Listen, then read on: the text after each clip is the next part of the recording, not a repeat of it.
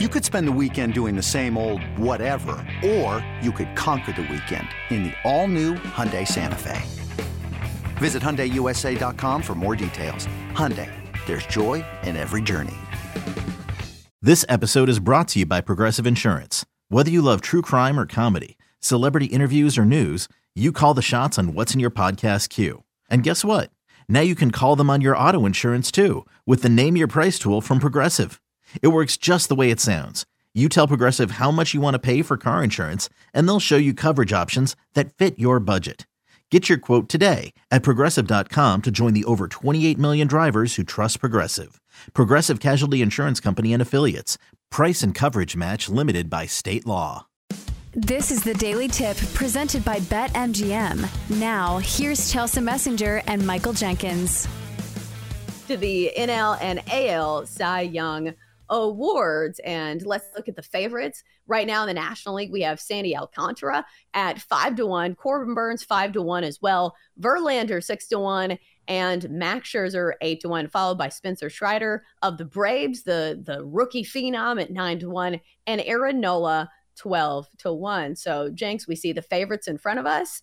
Do you like anybody from the favorites, or are you going off the board a little bit?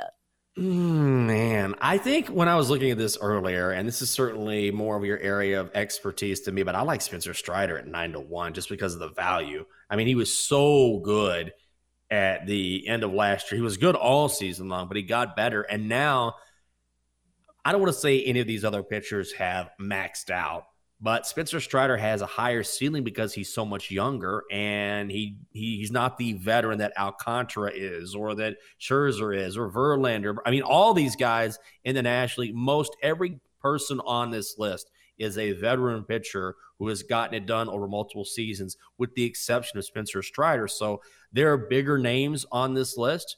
And I understand why those guys are favorites, but they also have shorter numbers. So at nine to one, and for a Braves team, Chelsea, that you know is going to win a lot of baseball games, I think that's your best value. Yeah. How much do you think wins matter? Because I think last year you could argue the fact that Sandy Alcantara won this award despite the Marlins being a terrible team. So maybe right. wins don't matter as much as you would think if you have the dominant stuff. And then that's the other question do you think Sandy Alcantara can repeat? I feel like it's a very tough feat to sit yeah. there and not only you know have a great season but nobody else can be more dominant than you because we've seen it in years past where guys have had incredible seasons it's just somebody is just a tick better we saw it the year yeah. where it was Gerrit Cole and Justin Verlander going back and forth and it was Verlander that won it despite Gerrit Cole having a fantastic season as well so do you think it's you know bettable that Sandy Alcantara could repeat no, I think that's one of those factors that you have to take into account. And there's no question his talent, but it is so difficult. Like you mentioned, it's so difficult to win in back to back seasons. And also, you make a really good point about whether or not wins and losses matter. But I think the reason why it matters to me is that if it's close, it's more of a tiebreaker, I think. If you have mm-hmm. two pitchers where, look, the numbers are very similar, but one team is winning much more than the other, then maybe that's the one thing that helps you win your bet because your bet or your pitcher is the guy playing for the team that has won more games. But but you are right in that it's the numbers, especially when it comes to this award, that matters the most. But if you're talking about an award that could be really close when you have this much talent, we could see really no numbers from a lot of these guys. And I think maybe that's one thing that makes me lean in Strider's direction. But to your point, yeah, Alcantara winning back to back. He could do it. The talent is there, but that's so that's just extremely difficult to pull off. For sure. And especially at that number. Because if it was longer odds, maybe, but you're only getting five to one. So maybe you wait a little bit and see kind of how the season goes, mm-hmm. see if maybe he can make up some ground. But I think in the National League, it's pretty much wide open because all the candidates that I really like are in the American League. Um, mm-hmm. Because you know, some of the guys that I like are further down the list, whether it's Zack Wheeler of the Phillies or even somebody from the Padres. Yu Darvish has had an, an incredible season last year, 16 8 with a, a K per nine of 9.11, because that's usually what I look at when it comes to Cy Young candidates. How many guys are they striking out? And can they pitch a full season? Because number one on the list for K per nine is over in the American League. Carlos Rodon just went to the Yankees coming off a season where he was 14 and 8 with 178 innings pitched. So these are some of the factors that I look for. Is there any other X factor that you think? Because another one that kind of pops up is I don't necessarily love backing guys who pitched deep into the postseason where they've had more innings to pitch because yeah. their arm's just going to be a little bit more worn down. I think a couple things that I look at. Number one is are you paying a premium on some of these guys because they're big names? So I think it's not always the case, but you know how it is like uh, Shohei Ohtani is a perfect example. Now he's 10 to 1 to win the Cy Young in the American League, but when it comes to MVP odds, you're always paying a premium on him because you know he's going to get a ton of bets.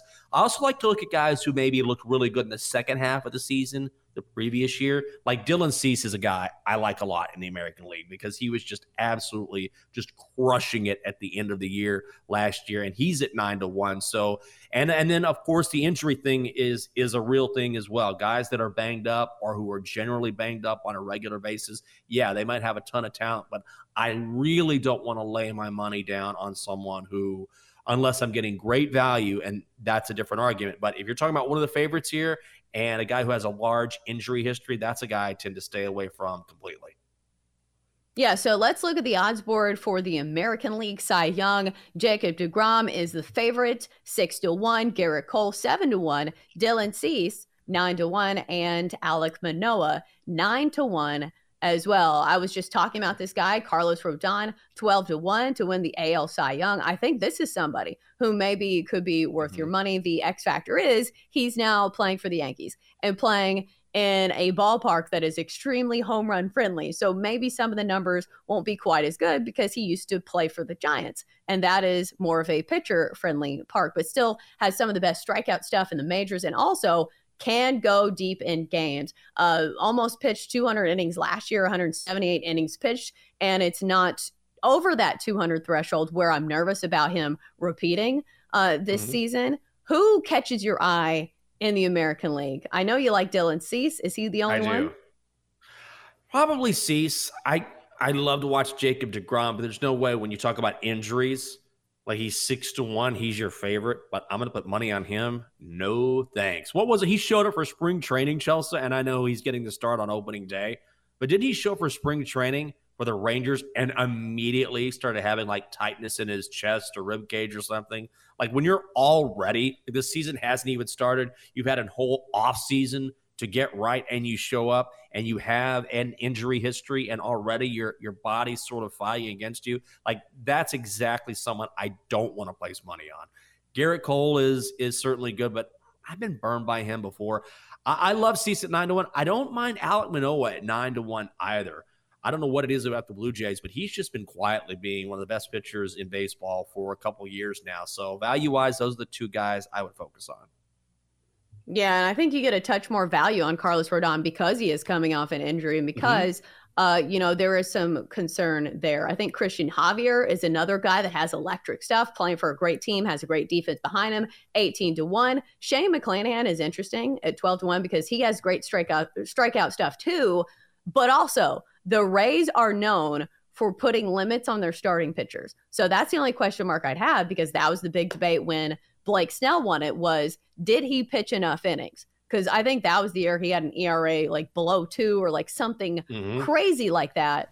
But the Rays don't really have a super long leash when it comes to their starters. So maybe that's the sabotage factor for Shane McClanahan. For more, listen to the Daily Tip presented by BetMGM. Weekday mornings from 6 to 9 Eastern on the BetQL network, the Audacy app, or wherever you get your podcasts.